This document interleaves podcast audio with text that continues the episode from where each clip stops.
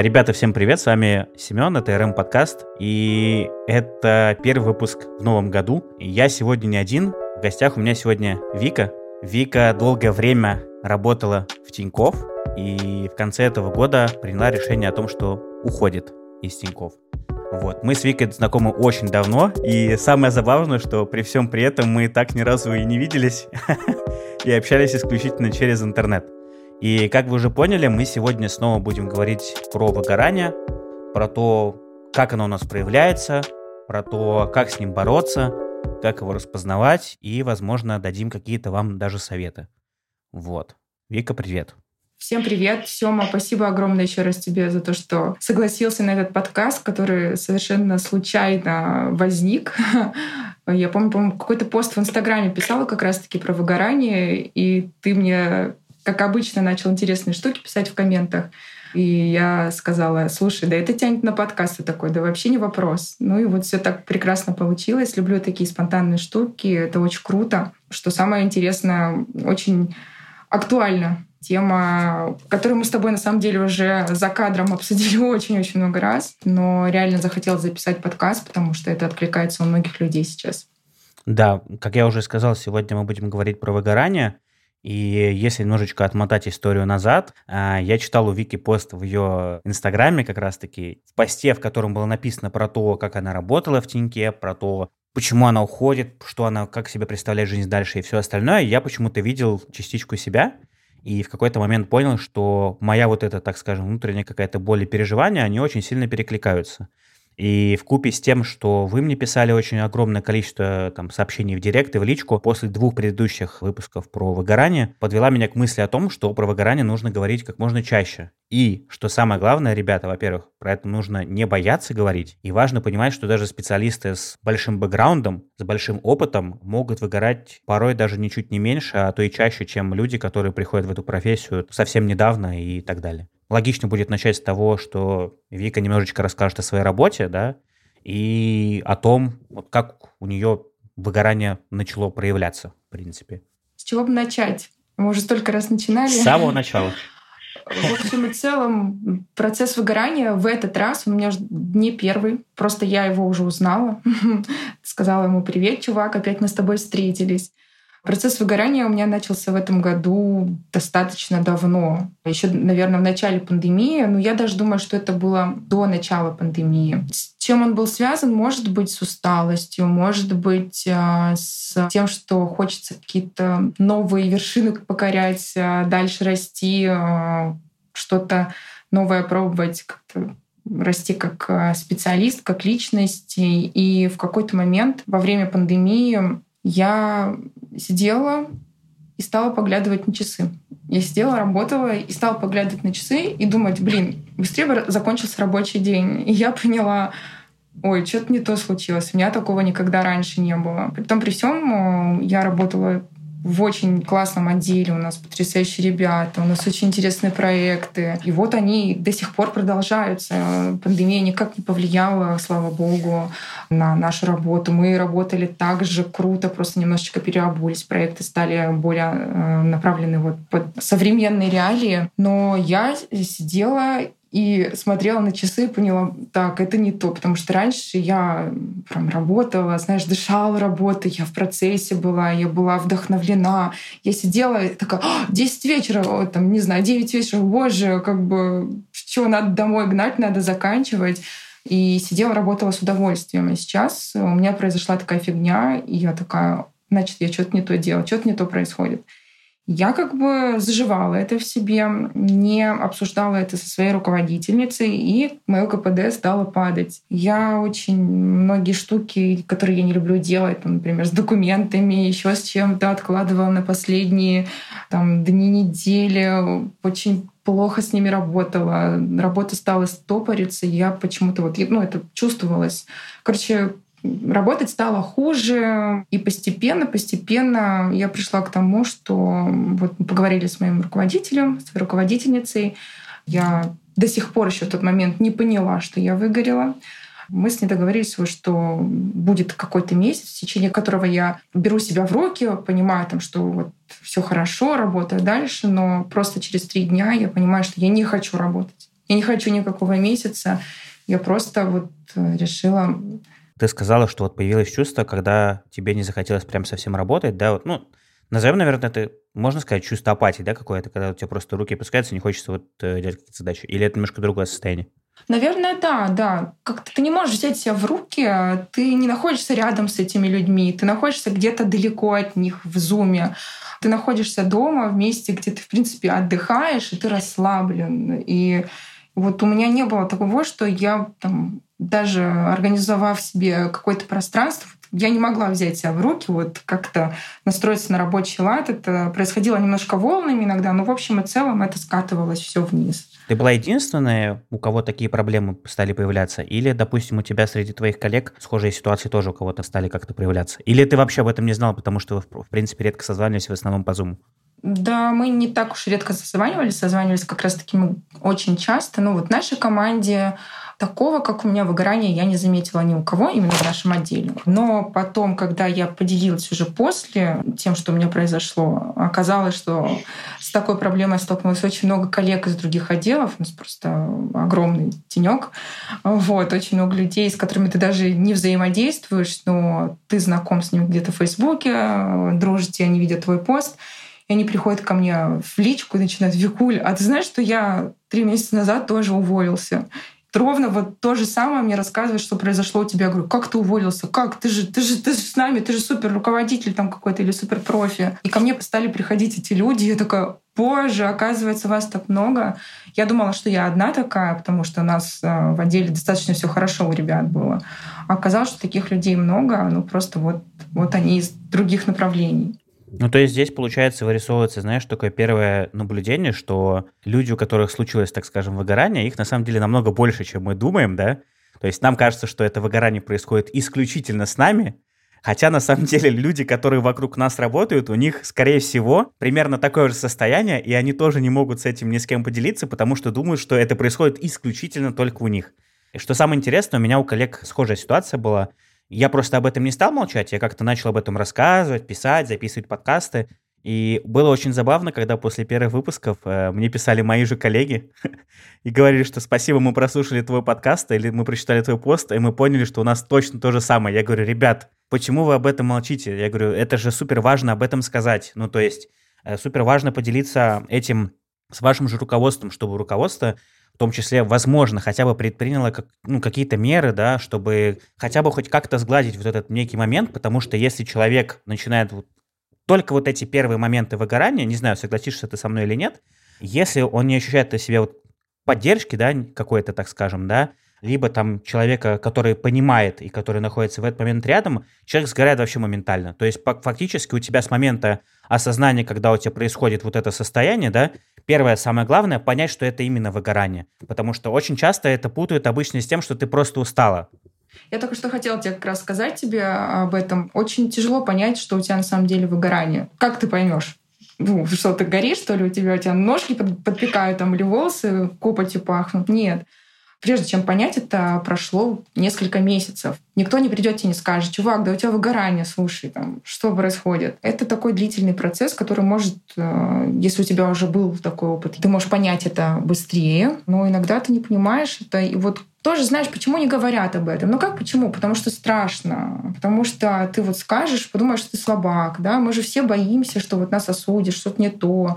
А, ну и вообще есть такая классная фраза на английском «The main things are the hardest way to say» что самые важные для тебя штуки, те сложнее всего проговорить. А когда ты проговариваешь, оказывается, что это такая ерунда, люди такие, да ладно, почему ты молчал об этом? А потому что для тебя это супер важно, и вот ты поэтому не говоришь. Мне кажется, что вот надо об этом говорить. Кто-то не умеет говорить, кто-то там не пишет, как мы с тобой, свои мысли в онлайне, вообще не привык так общаться. Ну, все-таки надо говорить, потому что ничего в этом страшного нет, ничего этом плохого нет. Мы все живые люди, мы не машины какие-то, которые там работают по часам. У нас всех есть эмоции, и вокруг куча народа на самом деле, которые просто так может прийти тебе посоветовать, подсказать что-то. И это на самом деле очень круто, уметь делиться своими внутренними переживаниями. Поэтому ребят, э, те, кто нас слушает, если вы чувствуете, что что-то не то, что-то не так у вас происходит, вот вы не бойтесь давать волю эмоциям в хорошем смысле этого слова, говорить, проговаривать э,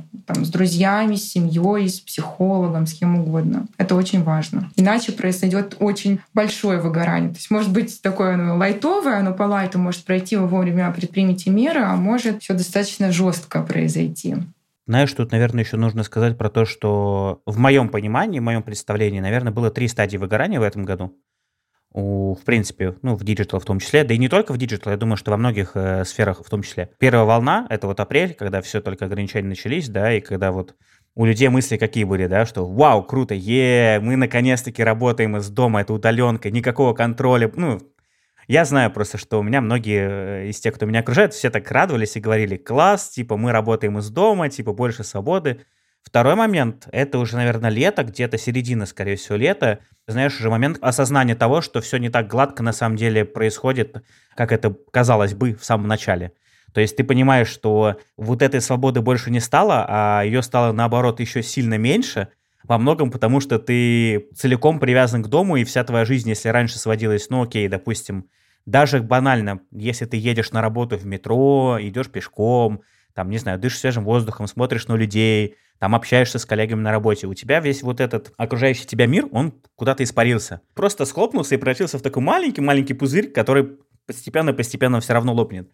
У тебя получается ситуация, что ты просыпаешься с утра, встаешь, идешь завтракаешь, там, э, в одну комнату, да, на кухню, потом из этой кухни возвращаешься, например, к себе в комнату, садишься за ноутбук, Работаешь, работаешь, работаешь. Очень часто, не знаю, как у тебя, у меня были моменты, когда я забывал просто ужинать или обедать, потому что я сидел и что-то постоянно делал по работе, я просто забывал об этом. Если раньше все-таки это был некий элемент, когда ко мне коллеги подходили и говорили, все, мы типа, пойдем пообедаем. И мы шли, там спускались в столовую, шли обедали, и это был некий элемент, когда ты отвлекался немножко от работы, от нее абстрагировался, и у тебя была возможность просто пообщаться на абсолютно разные темы, с работой вообще никак не связаны. Да, да. Можно я добавлю, вот даже есть же в кодексе рабочем, что ты каждый час должен отходить, а, не знаю, вставать, какие-то упражнения делать, перезагружаться, а дома ты сидишь, ты просто работаешь, работаешь, работаешь. Ну, куда ты можешь встать, пойти в туалет, в туалет сходить, воды попить. Ты даже реально не кушаешь нормально. И получается, что ты, может быть, даже эффективнее работаешь, потому что ты не отвлекаешься на кучу вещей. Но на самом деле, вот, уважаемые работодатели, это очень важная штука, что сотрудник отвлекается, куда-то уходит, он перезагружается, он дает мозгу отдохнуть, немножечко проветриться и с новыми силами работать. Потому что когда ты вот сидишь работаешь вот так час, два, три, четыре, пять, как, знаете, градусник начинает нагреваться, вот красный, красный, красный, потом в какой-то момент взрывается. Ну, нужно мозгу давать отдыхать, чтобы просто эффективнее работать. Ну и вот это, получается, второй момент был. И причем это все еще совпало с тем, что это было лето, то есть мы, мы сидели и работали практически целый день дома, за окном была там прекрасная погода, даже в Питере, да, даже в Питере была прекрасная погода. И ты сидишь и мысленно ты понимаешь, что ты хочешь быть где-то там, условно, в городе или хотя бы иметь возможность выйти прогуляться, а у тебя вместо этого под окнами ездит машина, из которой с громкоговорителя орут, что необходимо соблюдать э, социальную дистанцию и там оставаться дома. И, наверное, третий, э, самый жесткий э, этап, это вот как раз-таки осень. Она, в принципе, само по себе вот это время года, оно такое, знаешь, депрессивное, наверное, так скажем, да, когда уже вот эти яркие краски, эмоции, они потихонечку отходят, а у тебя начинает не хватать витаминов. Ну, понятно, что у кого-то все может быть шикарно, но у большинства все-таки это не так. И тут все еще накладывается с тем, что ужесточаются вот эти карантинные меры, и осознание того, что прошло-то больше полугода твоей на удаленке, и ничего не поменялось, а работы стало только больше, оно тебя просто добивает. При этом, при всем, не знаю, как у тебя, у нас была ситуация такая, что а руководство постоянно говорило, что «Ребята, вы молодцы, вы стали работать еще эффективнее, вы стали работать еще лучше, у вас все супер получается. Мы довольны тем, что как сотрудники работают на удаленке. Мы вообще рассматриваем вариант, что э, там типа маркетинг будет работать полностью удаленно, потому что показатели просто супер. То есть все думают э, с точки зрения бизнеса на метрики того, как там, сколько мы заработаем, какая будет маржинальность там и так далее. Но с точки зрения вот как раз-таки сотрудников, того, как они себя чувствуют внутренне, мало кто думает. Я думаю, что это было не только у нас, во многих компаниях ситуация была ну, точно такая же, вот и все. Когда мы с тобой обсуждали впервые момент выгорания, я помню, что каждое слово, которое ты говорил, оно отвлекалось во мне на 99%. И все, что я практически говорила, откликалось в тебе. И когда я слышала, что ну, не, не может быть вот настолько похоже все, поэтому то, что ты сейчас говоришь, я даже не поддакиваю особо, потому что, ну, я хочу сразу сказать, что все, что ты сейчас сказал, абсолютно так же было у меня. Ну, можно только добавить еще больше, больше да, каких-то деталей, но все в общем и целом так, и моменты, эти этапы выгорания. Помимо того, добавлю, что у нас а, смешалось понятие дома-работы. Дом, мы уже с тобой это говорили, но я проговорю еще раз, что дом у нас перестал быть местом отдыха. Дом превратился у тебя в полноценное рабочее место, в которое ты уже вроде работал, а куда идти отдыхать? А на улицу нельзя выйти, надо сидеть дальше дома. И вот это замкнутое пространство очень сильно, конечно, тоже не могло не давить. Ты не можешь пойти погулять, когда вот были достаточно жесткие ограничения. Ну, это немножко другие, конечно, вещи, не совсем связанные с работой, но это, в общем, целом на всех очень жестко давили штуки эти. У меня еще тоже был такой момент. На самом деле, у меня уже был опыт работы на удаленке в Тинькове один месяц. Когда я сломала ногу, я месяц или полтора работала из дома полноценно, и у меня э, была очень похожая история. Правда, тогда я работала лучше, потому что сил было больше. Я работала просто вот с 10 там, до 10 или с 10 до 8, но полноценно, не вставая, не покушав. У меня очень, а, очень сильно улучшились результаты по работе. Я стала гораздо больше всего делать, успевать. Достаточно большая продуктивность была. А, вот, но я так была рада через полтора месяца выйти в офис. Хотя я очень была рада, что о, как кайфово дома. Я, а просто я очень люблю поспать подольше. Вернее, не приучила себя просыпаться рано. И для меня это вообще кайф. Там, проснуться можно в 9 утра, ты такой выспавшийся. И такой опыт у меня был, но вот э, здесь получился очень затяжной период, когда ты в заточении в этом очень долго сидишь. И потом даже, когда все открылось, Честно, я не могу сказать, что я прям очень много стала ходить гулять. Я также сидела дома, э, ну да, там на выходные пойду погуляю, а так как ты уже привык сидеть в этом замкнутом пространстве, просто сидишь дома, сидишь, ну такой вечер, ну да идти гулять, это же одеваться, собираться, это куда-то выходить. Вот мы сами себя даже приучили в рамках этой пандемии, что да что, зачем идти куда-то, по будням, по крайней мере, да. Я особо не ходила никуда. По выходным, да, может быть, погулять, как-то отвлечься. Как прогрессировало выгорание, мы еще с тобой хотели обсудить. Как оно у тебя прогрессировало? Вот ты сказала, началось состояние просто апатии и с нежелания работать. К чему это все в итоге у тебя привело? Ну, мы знаем к тому, что ты ушла, но вот этот промежуточный этап между выгоранием и ушла, вот что там было? Был ли, может быть, какой-то отпуск, в который ты там, допустим, отправилась, ну, когда ты еще до конца не понимала, что это точно выгорание, да, и ты думала, что, может быть, ты просто устала, там нужно отдохнуть, привести, там, разрядить мозг, все остальное. Может быть, что-то такое было? Я сделала, на самом деле, огромную ошибку. А, когда я ходила в отпуск, куда-то ездила, я брала с собой рабочий ноутбук и просто работала. Делала перерывчик на час, там, на два в течение дня, куда-то ходила, чем-то занималась, а все остальное время работала. Ребят, никогда так не делайте. Это просто bullshit, это ненормально. Надо все таки отдыхать, надо брать полноценный отпуск. А я за это время отпуск взяла один раз на два дня, один раз на один, а все остальное время я работала. И у меня получилось так, что с января, ну вот единственное майские праздники получилось, что мы отдыхали всей страной, но в остальное время я практически не ходила в отпуск, и я думаю, что это очень сильно повлияло на то, что я выгорела. То есть, может быть, я как-то могла бы продержаться на плаву, если бы я пару раз сходила в отпуск, как-то перезагрузилась, куда-то там, не знаю, в санаторий хоть поехать, знаешь, куда угодно. Ну, для меня вообще путешествие — это такая штука, которая меня всегда заряжала. Мы всем теньком, мы ездили на горнолыжку, мы ездили то в Бельгию, то еще куда. Мы очень много путешествуем, и ты заряжаешься эмоциями, ты с новыми силами приезжаешь, работаешь, все круто.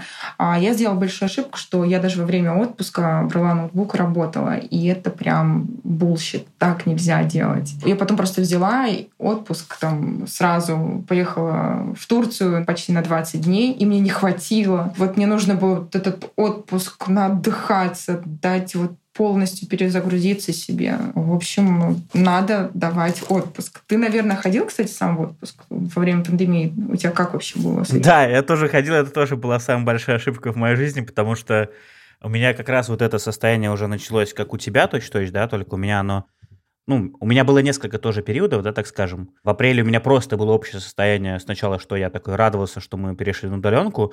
В мае где-то это состояние очень быстро улетучилось.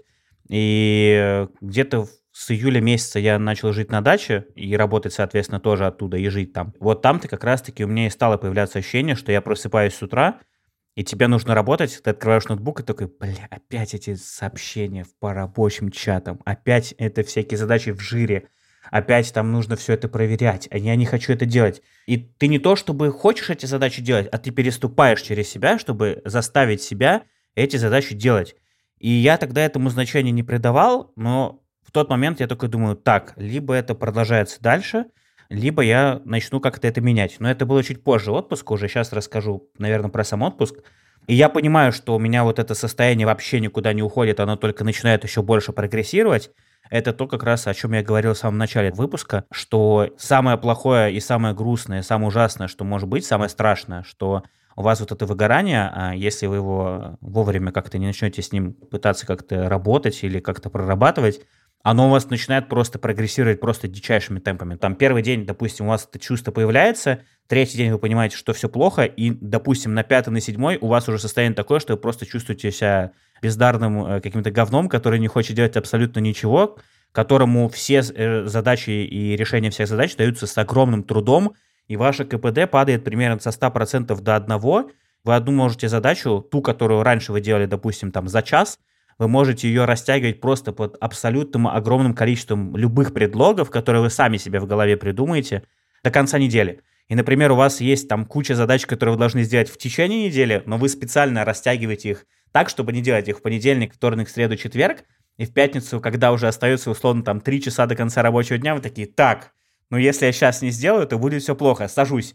И вы делаете за 3 часа все эти задачи, и такой, фух, можно еще неделю, короче, делать вид, что ты что-то делаешь. И у тебя все равно это чувство, оно прогрессирует и прогрессирует. И на вот этом моменте я написал своим, э, ну, непосредственному руководителю, директору по маркетингу, и сказал, что мне просто нужно отпуск. Э, у меня на тот момент было, по-моему, если не ошибаюсь, от 45 до 60 дней, что-то такое, ну, отпуска, которые у меня за 3,5 года накопились, которые я не расходовал. То есть я в отпуска практически не ходил.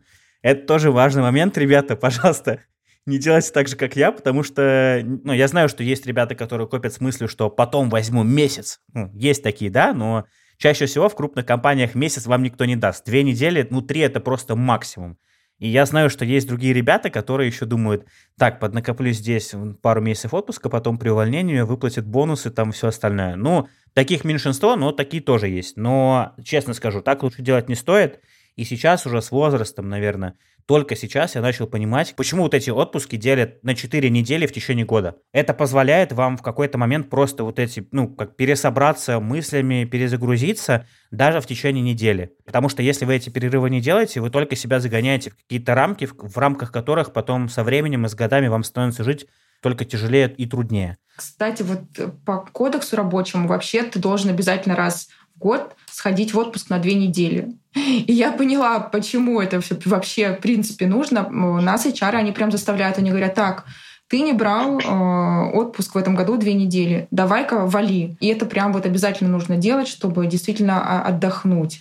Если ты э, классный, хороший сотрудник, э, работаешь в компании уже там, не первый год, несколько лет, то во многих компаниях есть такая практика, что ты можешь взять отпуск в течение месяца. Это отпуск неоплачиваемый, но ты будешь просто в течение месяца уйдешь на вольные хлеба, уйдешь думать вообще. Мне просто, например, как раз таки рассказали про такую штуку, а я вообще не, не знала. Просто если бы, ну, вообще очень хорошо, прикольно жить с таким знанием, что если чувствуешь выгорание, ты берешь этот месяц отдыха, ты пытаешься э, в этот период понять вообще, что с тобой происходит, разобраться с собой, услышать, что там у тебя шестеренки накрутили в голове, и понять вот ага, а кажется, что-то не то я делала, не тем занимаюсь. Или наоборот, М, так мне нужно было отдохнуть, немножечко вот э, наладить какую-то свою личную, может быть, жизнь, личное пространство. Просто пойти отдохнуть, полежать, почитать книжки.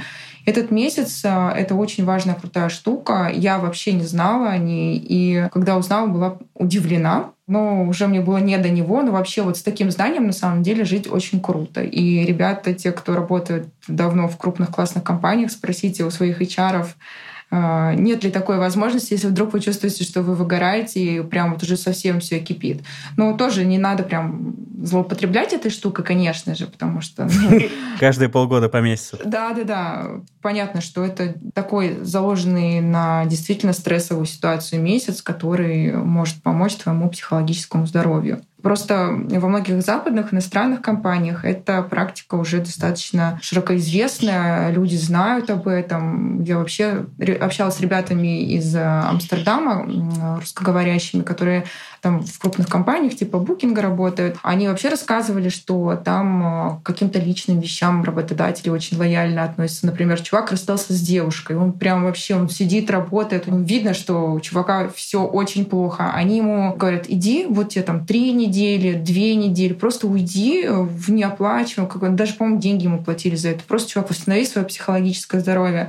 Ты нам нужен как полноценно, хорошо работающий, счастливый человек, да, потому что человек, который доволен, он скорее всего, и на работе будет хорошо работать, там больше результата приносить, он будет вдохновлять там, или просто хорошо работать. Тут они видят, что у человека проблема с личной жизнью, то есть не, не просто не выгорание, а вот проблема с личной жизнью, они дают ему отдохнуть. По-моему, это очень круто.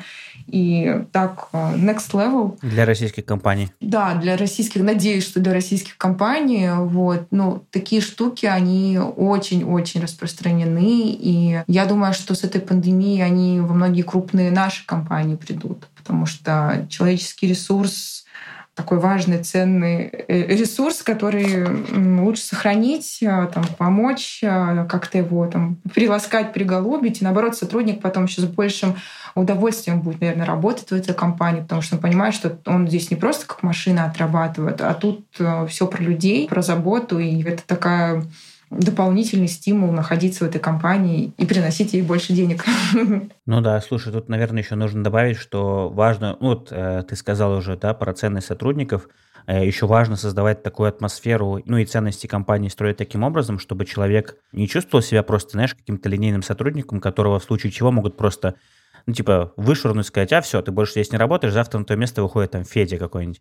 И ты такой сидишь, думаешь, блин, вот я этой компании, типа, отдал там, допустим, 2-3 года своей работы, да, там я вкалывал, там я, типа, любил ее и все остальное, а меня тут просто взяли, типа, и выкинули. То есть у многих людей еще проблема в том, то, что, типа, они э, не чувствуют э, себя причастными к созданию чего-то уникального, работая в какой-либо компании. Это тоже большая проблема, но мне кажется, что это, наверное, как тему прям вообще а, отдельного какого-то выпуска, который нужно будет еще потом вернуться, потому что я знаю, что у многих, в том числе и на прошлых моих работах, у ребят схожие проблемы были.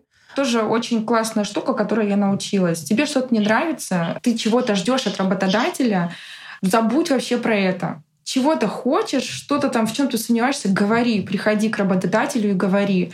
Тебя не устраивает зарплата, приходи и говори. Ты ждешь, что что-то кто-то тебя заметит, куда-то продвинут. Нет, не будет это так. Ты сам должен приходить и спрашивать. Вот нужно действительно, что вот о выгорании, еще о других вопросах. Нужно не молчать, нужно говорить.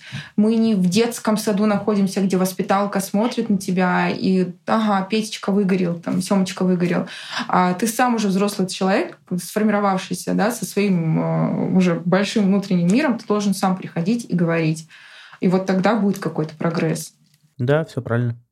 Возвращаясь к отпуску, а, в итоге я поехал действительно в отпуск, я взял, э, по-моему, две недели, если не ошибаюсь, или три. Уже сейчас, блин, вроде недавно было, уже забыл. И я, наверное, совершил тоже свою самую большую ошибку в жизни. Во-первых, я поехал в отпуск на Кавказ на машине на своей, и практически все время был за рулем. И, во-вторых, я взял ноутбук тоже.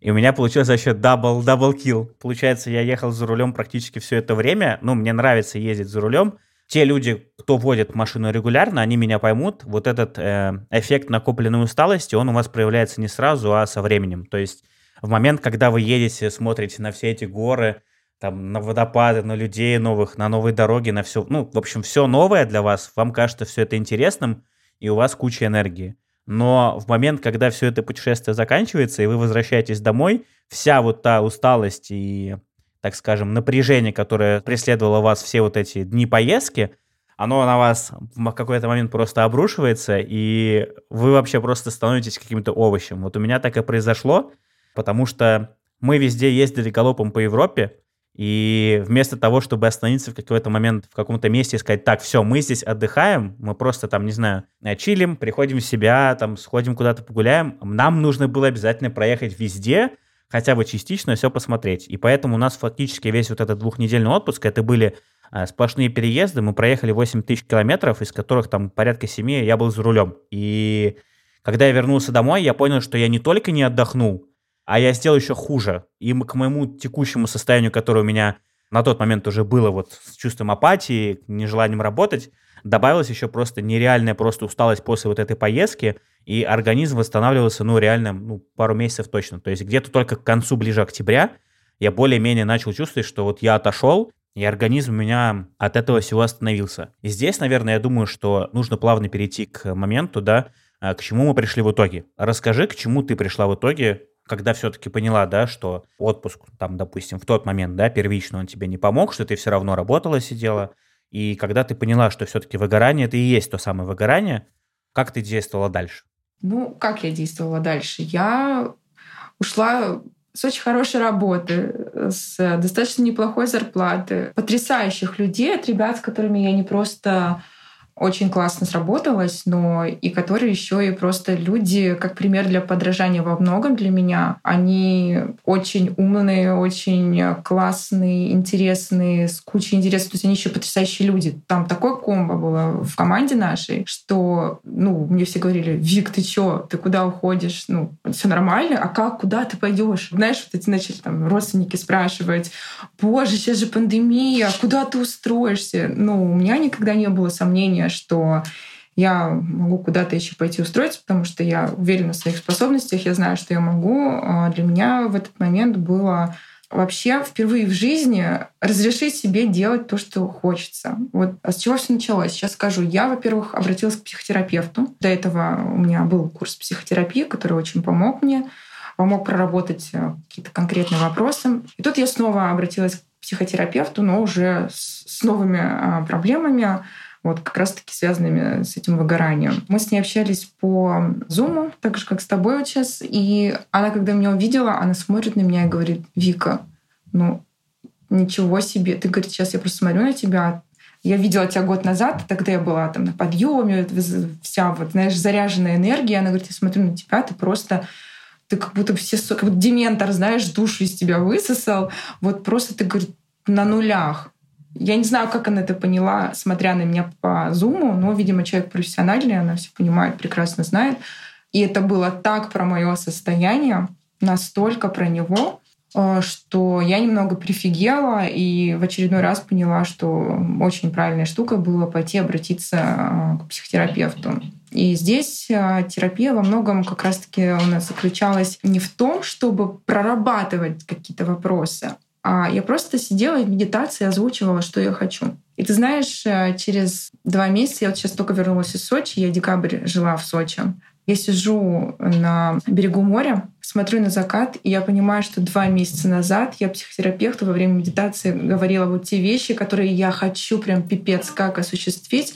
И я сейчас сижу и пришла вот к той точке, которую я описывала прямо во время медитации. Ну, там были еще какие-то другие более интересные штуки, вот, но я просто понимаю, что... А я как бы... Я забыла уже про нее, про эту медитацию. И тут я понимаю, что вот все, что я ей тогда описывала, я сижу и делаю сейчас. То есть я разрешила себе делать то, что я хочу. Естественно, я отложила какую-то подушку в виде финансов, потому что для меня это важный момент. Мы привыкли к какому-то комфорту. Но и то, даже, знаешь, мне было все равно на деньги, честно, потому что я подумала, что самое страшное может случиться. Я уйду с работы. Я проговорила все момент, что самое страшное может случиться. Ну, понятно, если отбрасывать всякие там штуки со здоровьем, еще с чем-то, ну, ты лишишься финансовых, финансового дохода. Ну, лишусь, закончатся деньги, я пойду, встану и заработаю их. Как бы это не страшно. То есть это не проблема, это ситуация. Вот, поэтому пока у меня эта подушка есть, я решила себе разрешить делать а, все, что я хочу, все, что так вот прям копилось долго во мне. Я поехала в путешествие. Сначала в Турцию поездила, там по морю очень хорошо, на солнышке зарядилась, отдохнула. Семь ночей превратились, по-моему, в 17 ночей. Потом я приехала из Турции, вроде такой долгий отпуск. Я такая понимаю, нет, чуваки, вы знаете, я бы еще столько же отдыхала вообще-то.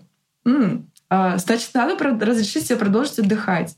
Вот, потому что я думала, надо, наверное, на работу какую-то устроиться. И у меня просто, у меня, знаешь, начинаю думать про работу, и у меня внутри взрывается башка.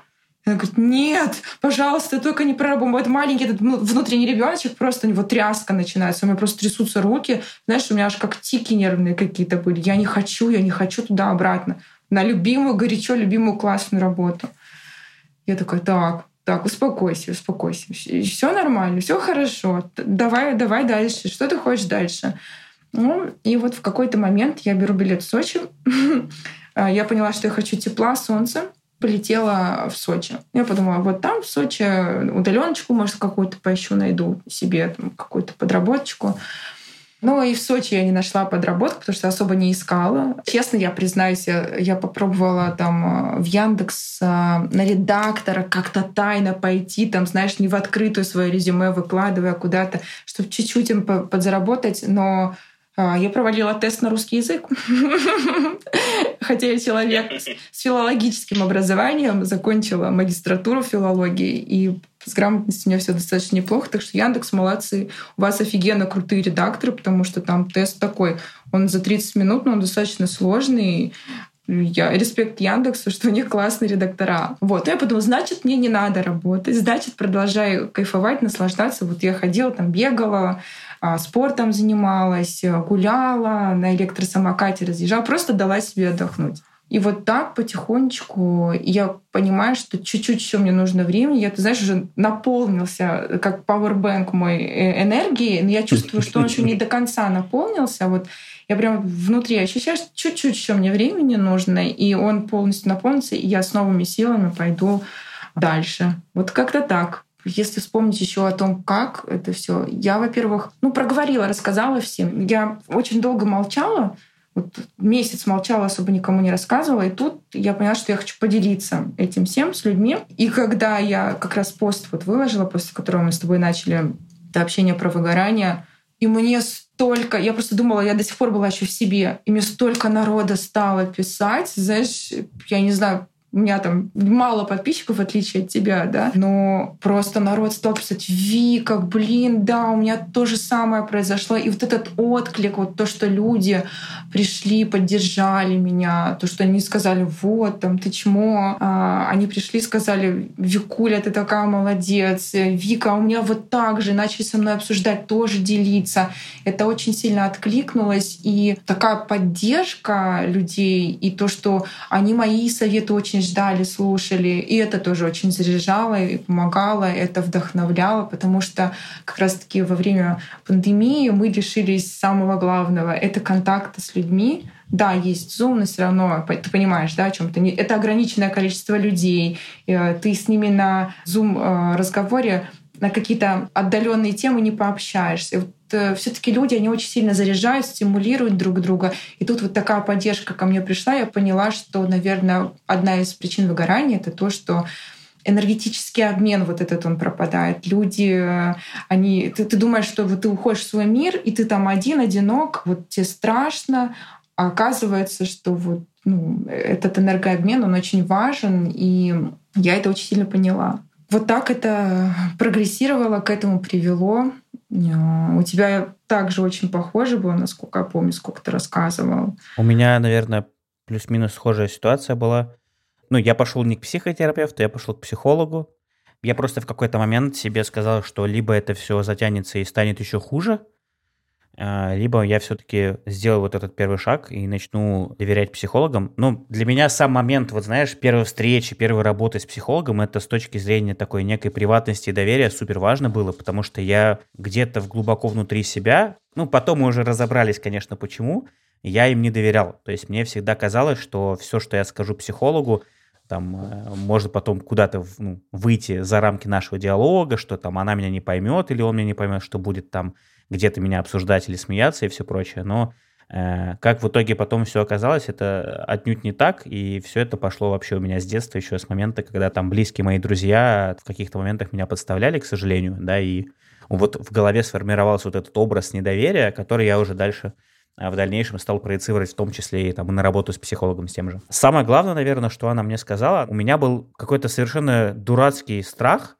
того, что я никогда не найду работу, если я уволюсь. И у меня это в такой гипертрофированной форме проявлялось, это просто жесть. У меня изначальная задача, с которой я пришел к психологу, звучала так. Мне нужно было разобраться, почему у меня возникло вот это состояние апатии, и, ну, вообще, от чего у меня пошел страх, там, что я никогда не найду работу о чудо, мы когда стали с ней прорабатывать все моменты, мы плавно пришли к тому, что на самом-то деле от того, что если я сейчас работу потеряю, ничего страшного в том, что у меня сейчас ее какое-то время не будет, не произойдет. Тут, знаешь, еще очень важный момент, э, насколько ты уверен в себе, да, и насколько ты заряжен вот этой энергией. У меня и первое, и второе отсутствовало, и точнее всю жизнь, в принципе, этого не хватало. За счет этого, естественно, во многих моментах в том числе, допустим, на собеседованиях, да, вот как мы с тобой обсуждали до записи, там, ты не умеешь продавать себя, да, например. Вот у меня такая штука, она вообще тоже гипертрофированная, потому что там, э, если я прихожу на собеседование, меня очень было легко прогнуть, там, типа, на какие-то менее выгодные для меня условия. И я никогда не умел торговаться, хорошо себя продавать и все остальное. Тут такая штука, продать себя. Ну вот э, надо понимать, что ты не продаешь себя. Надо понимать, что вот ты — это ты. Надо просто знать э, себе цену. Вот ты не стесняйся озвучивать то, что ты хочешь. А что тут такого? Очень много людей вокруг, которые ходят, хотят слишком много. Просто озвучивай то, что ты хочешь. И если так там не, кто-то, да. кто скажет, чувак, да ты офигел, ты поймешь, что, ну, наверное, может, я офигел. Да, ну, не надо. Это вот надо знать себе цену, Но... надо знать, понимать, э, чувствовать себя. Не надо продавать себя, надо быть собой. Вот. А чтобы быть собой, действительно быть собой, не носить какую-то маску, вот это очень большой длинный путь. Не, я, я тут только, наверное, с тобой согласен. Ну, то есть, я, я бы, наверное, сказал, что мне просто, знаешь, не хватало какой-то, знаешь, напора и наглости, так скажем, да. То есть, у меня всегда так что-то предложили, я такой, ну, ну да, ладно, хорошо, окей. Ну, типа, значит, я вроде этого заслуживаю, там, так далее. То есть у меня даже никогда в мыслях не было чего-то такого, что это надо обсуждать, с этим надо спорить, дискутировать, там, предлагать свои какие-то, ну, что предложат, то и предложат, окей. И это тоже все пошло с детства, как потом оказалось. Но в итоге-то мы пришли к тому, что я понял, что, ну, от того, что я потеряю работу, проблем, чтобы найти новую, у меня точно никогда не будет. И я вот сейчас, знаешь, уже смотря вот практически два с половиной-три месяца мы работаем с ней, с психологом. И я такой думаю, блин, ведь и я что, реально, типа, все это время, ну вот там с 12 с 13 года, даже раньше, как я начал работать там вообще в, ну, в digital, в SMM, эм эм, в маркетинге и прочее, в рекламе, я всегда думал, что так, не дай бог, ну, знаешь, страх такой, что ты уйдешь вот с этой работы, и тебя на новую никогда не возьмут. И я вот сейчас сижу, думаю, блин, ну, ну ты, типа, ты серьезно так думал? Ну, то есть, ты правда сидел и думал, что человек, у которого, ну, там, с большим опытом, там, 8-10 лет практически, да, уже там в следующем году будет, что я никогда не смогу найти работу, да, типа, на рынке, ну, просто огромное количество вакансий, типа, ты хочешь, можешь выбирать из чего угодно, ну, типа, это вообще не проблема. Абсолютно такое же было у меня. Ты сейчас говоришь, и, ну, вроде как Многие думают, что я достаточно уверенный в себе человек. Но я была вообще не уверена. И я, мне было страшно уходить. А, я никому это не говорила о своем уходе, и поэтому поддержки никакой-то, да, фидбэка не встречала. Но некоторые локальные коллеги, которые узнавали, что я ухожу, они такие, Викуль, да кла, ты найдешь новую работу, тебя же сейчас разорвут просто во все стороны. Я такая, и они мне вот это начали говорить. И ты знаешь, я так, а я очень переживала, тоже боялась, господи, да куда я потом устроюсь? Блин, что делать? Ну ладно, ладно, что-нибудь придумай, но в конце концов, вот то есть это я сейчас понимаю, как я вообще могла сомневаться. А тогда, в тот момент, я думала, да блин, куда меня возьмут? На зарплату побольше никто меня не возьмет. В общем и целом, я тоже была очень неуверена в этом. И когда вот стала уходить, какие-то коллеги, которые узнавали, они такие, Вика, да все будет хорошо, тебя разорвут с руками ногами. Это раз. Второй, они такие, да ты придешь, если что, а пойдем ко мне в отдел работать, а переходи ко мне в отдел работать. Я такая, то есть меня уже сразу звали на работу в другие отделы. Я такая, ребят, не-не-не, подождите. Но даже осознание того, что тебя назад уже обратно зовут куда-то, вот эта поддержка людей, она мне, конечно, помогла тоже уйти, потому что я понимала, что что у тебя за мысли? Мы всегда концентрируемся на самом плохом. И есть такая вот э, заморочка у людей. Например, ты супер-мега потрясающий человек, красивый, но вот у тебя не знаю, ухо одно торчит, и все, ты об этом одном торчащем ухе только и думаешь. А ты забываешь там о том, что ты, не знаю, супер-мега крутой, умный, интересный, да и вообще красавец, да. Вот, и, а мы концентрируемся на этом чем-то плохом. Наверное, так работает наша психика, и надо уметь отстраняться от этого и как-то вот на хорошем фокусироваться, потому что ты будешь на плохом фокусироваться, это плохое, вот оно и будет с тобой произойти. Твой мозг просто настроится на него, и все это и произойдет. Э, это на настройку. Вот как бы это не звучало эзотерично, на самом деле нифига это не так. Вот серьезно. У меня есть классный пример э, из детства с моими сестрами.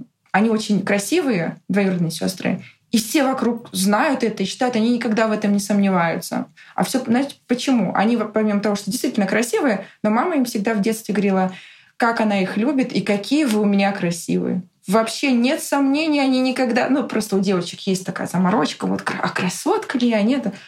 Я самая лучшая, все, я самая красивая. И все вокруг так и думают, никто в жизни не усомнился, они никогда в жизни не усомнились. Как ты себя настроишь, да, вот все так и будет. Знаешь, вот мы сейчас с тобой говорили на тему еще того, да, как много людей на самом деле поймали вот это чувство выгорания в этом году. А, я вот вспомнил, как раз открыл канал, да, я делал опрос в середине декабря, есть у вас ощущение полного выгорания в этом году? Вот там были варианты «да», «нет». У меня это состояние уже несколько лет, пока не до конца понимаю. Как думаешь, кто, какой ответ э, наибольшее количество процентов проголосовавших набрал? Там 7,5 тысяч человек проголосовало. Mm-hmm. Мне кажется, блин, интересно, больше «да» мне почему-то кажется. Ну да, тут э, 45% проголосовали за «да», 23% нет, и 13% выбрало, что у меня состояние несколько лет, и еще 20% не определилось. То есть потенциально мы имеем практически там 65% людей, у которых э, выгорание в этом году случилось. И даже если мы посчитаем, что вот тут 7,5 тысяч проголосовавших, то есть это получается больше 3,5 тысяч человек, у которых это выгорание произошло. И это только у меня, прикинь, те люди, которые только у меня проголосовали. А то есть если это, ну, экстраполировать и выводить в такой более широкий круг, и в массы. Ты прикинь, насколько все-таки вот это количество людей, у которых такая штука произошла в этом году, оно намного больше же. Я тебе скажу, что я отдыхала в Турции, мы там познакомились с чуваком из Гугла, который работает в Дублине, и он тоже рассказывал, что он приехал надолго отдохнуть, потому что у него произошло выгорание на работе. То есть люди со всего мира делятся тем, что он просто вот то, что мы друг другу сейчас рассказываем, слово в слово он мне начал рассказывать. Сегодня я смотрела Птушкина у Дудя. У Птушкина случилось выгорание, понимаешь? И они с Дудем достаточно большой период времени посвятили в выпуске э, теме выгорания. Дудь, выгорание, Птушкин. Что? What the fuck, ребят? А тут не только наше узко-диджитал э, направление, это и весь мир. Это ребята из Дублина, это ребята просто, которые работают, занимаются суперкрутым блогом. А, эта тема, она про всех, как оказалось, не только про наше направление. Ну, наверное, поэтому отчасти и важно про это говорить как можно чаще. И э, мне кажется, что такие даже выпуски, они в том числе многим людям, которые вот, э, как мы в свое время молчали, да, или боялись об этом сказать, они, возможно, решаться там сделать какой-то первый шаг, либо увидев, услышав наши истории, вот я для себя очень важный момент понял, что транслируя свою историю, это историю моих там знакомых и друзей, да, в том числе, почему я решил с тобой записать этот выпуск, мы таким образом людям так или иначе все равно помогаем такие выпуски очень сильно помогают принять решение о том, что нужно в своей жизни что-то менять. И если человек это не сделает сейчас, неизвестно, что будет, допустим, в следующем году. Да? Чем быстрее он к этому решению придет, тем, как мне кажется, будет э, лучше в том числе и, и для него в дальнейшем. Вот. И, наверное, поэтому мы плавно здесь подойдем к последнему, наверное, такому под итогу, да, как быть тем, у кого схожее состояние. Вот, наверное, здесь нужно дать, наверное, несколько советов. Один я, наверное, давай разобьем, знаешь, как поочередно будем я, ты, я, ты, да, вот эти советы давать, чтобы нам проще было. Я услышал твою историю, рассказал свою. Мне кажется, что первое, психотерапевт, психологи э, — это люди, которые с этим помогают, и нужно не бояться к ним обращаться, и нужно с ними работать, потому что эти люди во многом, они помогут вам и разобраться в себе, и, возможно, решить ваши все какие-то проблемы, но очень важный момент, когда вы начинаете работать с психологом или с психотерапевтом, не думайте, что рассказав им свою историю, вы переложите на них ответственность, и они все проблемы решат за вас. Этого не произойдет. Задача этих людей – помочь в первую очередь вам разобраться с тем, что происходит у вас в голове, в сердце, там, на душе и во всех остальных местах. И только так вы сможете получить какой-либо хороший результат, который поможет вам в итоге от этой проблемы избавиться, либо в ней как минимум разобраться. Я, наверное, тут добавлю, что ты очень правильно заметил, что психотерапевт и психолог — это не тот человек, к которому ты придешь, и он бац, решит твои проблемы. Что делает психотерапевт? Он тебя слушает, он узнает тебя. Не нужно ждать, кстати, после первой сессии сразу результата тоже. Да? У меня первые сдвиги вообще после первого общения пошли там где-то после третьей сессии. У кого как, у кого-то гораздо дольше это все происходит. Просто психотерапевт или психолог — это человек, который тебя не знает. Ему нужно тебя узнать. Ты рассказываешь э, всякие факты из своей жизни, что тебя беспокоит, он какую-то картину уже в голове представляет, а потом, исходя из этой картины, он твои же мысли излагает тебе. То, как он это услышал, то, как ты ему это рассказал. Ты слышишь и такой, чувак, что ты городишь? Это же что? И то есть ты как бы слышишь, что со стороны ты говоришь сам про себя. И у тебя, как э, получается, тебя обливают, как будто, не знаю, холодным душем, потому что такой, да я что, придурок? Ну, нет, это не так. Или вот, ну, ты понимаешь, что прорабатывать. Этот человек, который от, отражает как бы тебя, говорит тебе вот какие моменты он увидел в тебе в рамках вашего общения, и ты понимаешь, что над этим нужно работать. И ты идешь дальше работаешь. Это правда очень классная, крутая штука. И это не друзья, потому что все-таки друзья, они скорее навязывают тебе свое мнение, они скорее, ну, либо просто выслушают, но это, это все равно не то. А они, конечно, да, тоже помогают, тоже выпить винишко с другом, посидеть, поболтать, проговорить, это тоже очень круто, потому что ты выплеснешь свои эмоции, это классно, но проблемы чаще всего это не решает. Это тебе дает разгрузку. А здесь ты э, сталкиваешься с этим и прорабатываешь, и ты уже у тебя появляется next level shit. Все, идешь дальше. А, давай тогда я тоже к своему совету перейду. Знаешь, я вот вспомнила свое первое выгорание, потому что у меня не первое выгорание. Я э, в Тинькофф как-то выгорала, по-моему, через два года после работы там. Впервые я выгорела. Но тогда я вообще не знала, что это такое со мной происходит. Я была в предобморочном состоянии такая, ходила. У меня просто, я ничего не понимала. Мне люди что-то говорят, я читаю почту.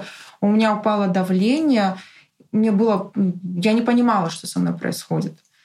Вот, и мне моя руководительница Машка тогда такая, Викуля, Викуля, ты что, иди домой. А просто я не помню, как они меня отпустили. Они просто сказали, иди, сколько надо, там мы тебе и зарплату будем платить, ты просто вот восстановись. Видимо, они увидели, что со мной произошло.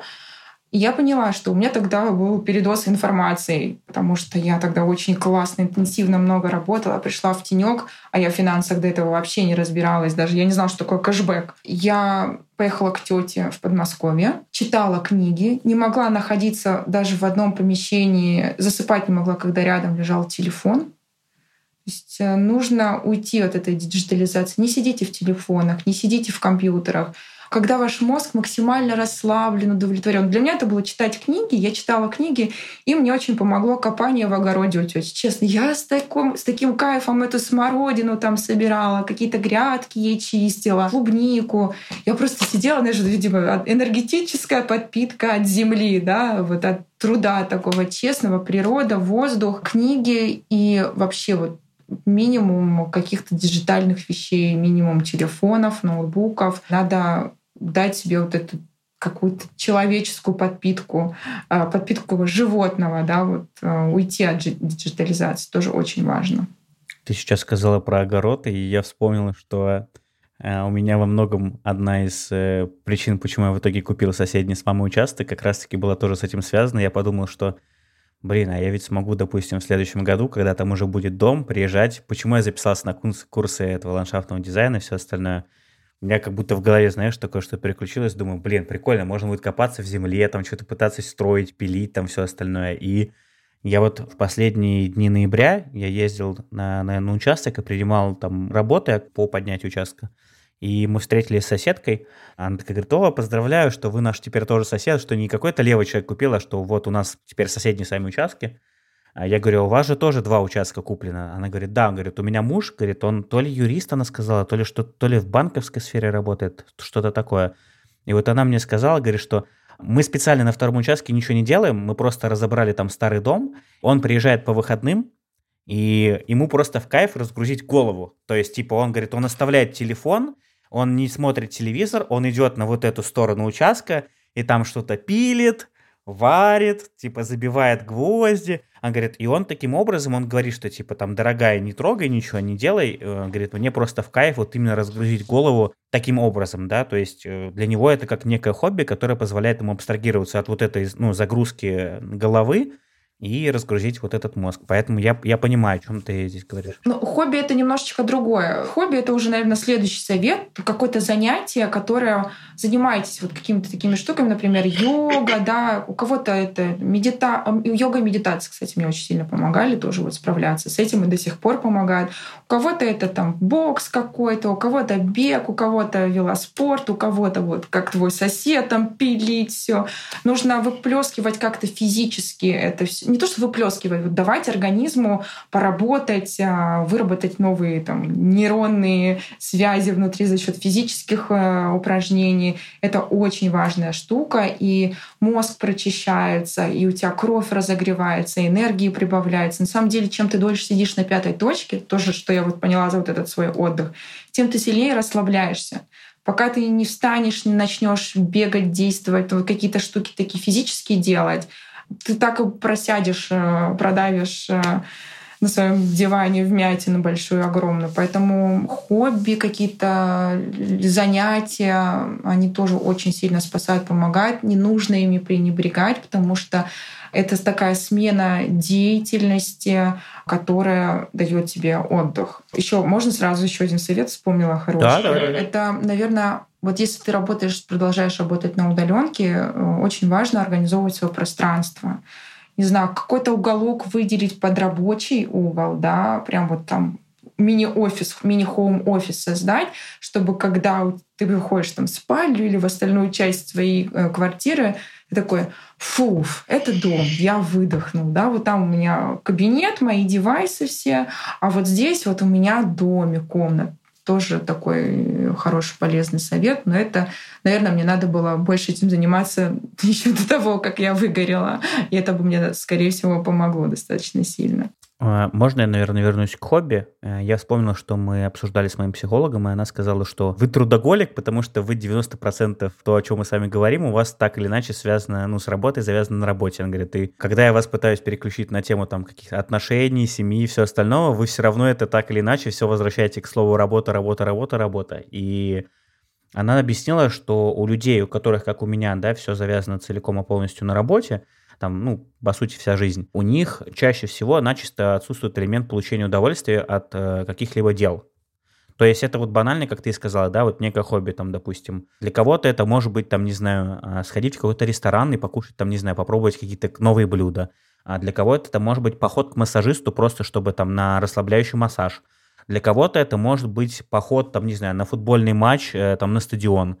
Для кого-то это могут быть пробежки, занятия спортом, йога или бокс. И это вот как раз-таки совет, э, который ты и сказала, по сути. Нужно просто разграничить, что у вас есть работа и есть те моменты, которые должны приносить вам удовольствие. Как только вы начнете понимать, что у вас есть четкая граница между удовольствием, получением удовольствия и работой, вы начнете немножко по-другому смотреть на вот окружающий ваш мир, и вам на самом деле станет намного проще. Это вот из того, что мы с ней проговорили, ну, как у меня, по крайней мере, такое есть. Наверное, сразу же можно еще добавлю, да, раз уж ты два пункта говорила, э, я скажу пункт, наверное, как раз-таки самый важный, что про все такие штуки не нужно молчать.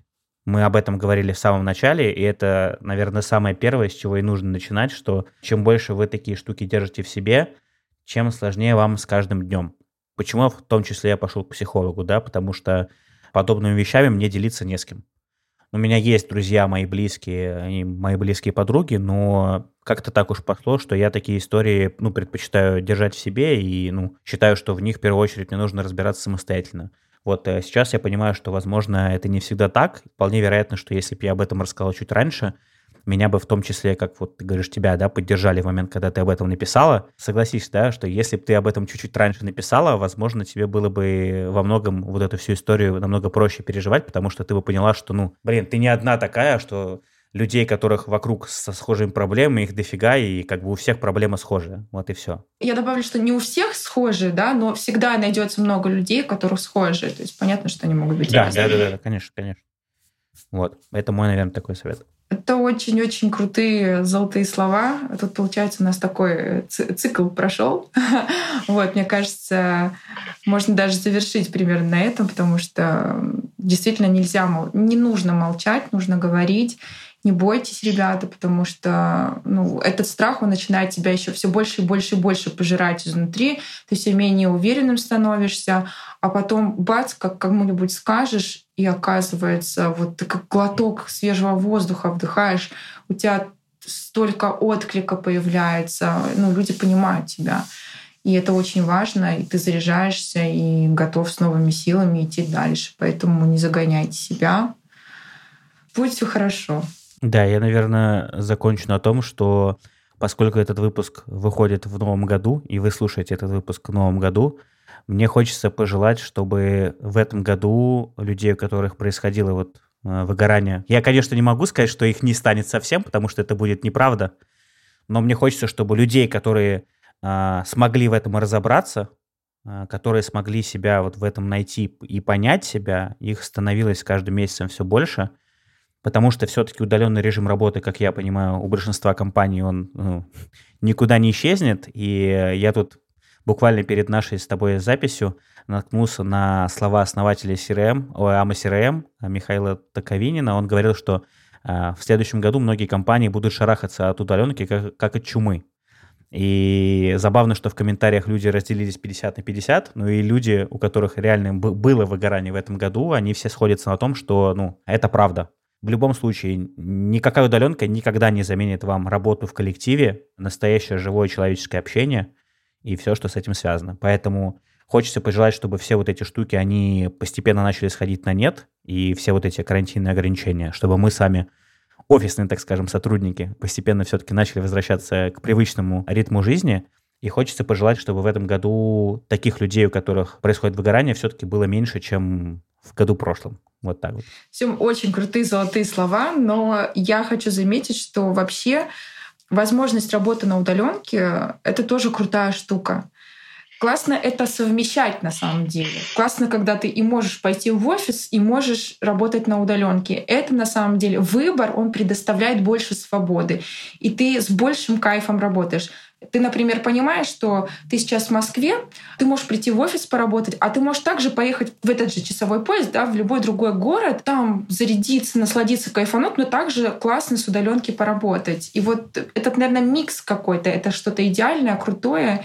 И пусть это все будет, пусть это будет с меньшим выгоранием, а, с большим ментальным, психологическим здоровьем. Не молчите, говорите, проговаривайте, потому что очень много болячек происходит из-за нервов, стрессов, из-за того, что мы не прорабатываем наши внутренние штуки. Самое главное, ты забыла сказать, чтобы как можно было больше компаний, которые позволяют сотрудникам работать не исключительно в одном регионе, как мы уже с тобой обсуждали, да, а чтобы, если мы говорим про удаленный режим работы, чтобы не было каких-либо ограничений, потому что, ну, мне кажется, в 20-21 веке в 2021 году просто глупо реально накладывать какие-то ограничения в плане того, что, ну, ты работаешь в корпорации, значит, все, ты работаешь только в Москве, и никуда дальше выезжать не можешь. Все, я тут подумала, и мне кажется, что на самом деле это, знаешь что, это такая стратегическая штука, которая... Удерживает людей? Удерживает людей, да, потому что ты так поймешь, ага, а я же могу еще из Силиконовой долины пойти устроиться, да, ты понимаешь, что ты в любой компании мира можешь условно устроиться. И они боятся, они боятся, что... Боятся, что сотрудники будут уходить и будут открываться глаза и будут смотреть на это более просто. Да, я тоже об этом сейчас подумал. Да, ну, э, остается им пожелать, чтобы у них это не получилось. Я на самом деле желаю работодателям быть такими крутыми чуваками, чтобы люди, в какой бы части мира они и находились, они всегда с удовольствием работали бы в этой компании. Тогда не будет проблем. Нужно всегда все изнутри настраивать, все идет с головы, изнутри. И пусть работодатели будут у нас такими крутыми, что ты будешь готов работать у них, неважно откуда. Лучше некуда закончить, мне кажется, лучшими словами. Вот, надеюсь, что тем, кто дослушал до конца, хочется сказать огромное спасибо и до встречи в следующем выпуске подкаста. Пока-пока. Пока, спасибо большое.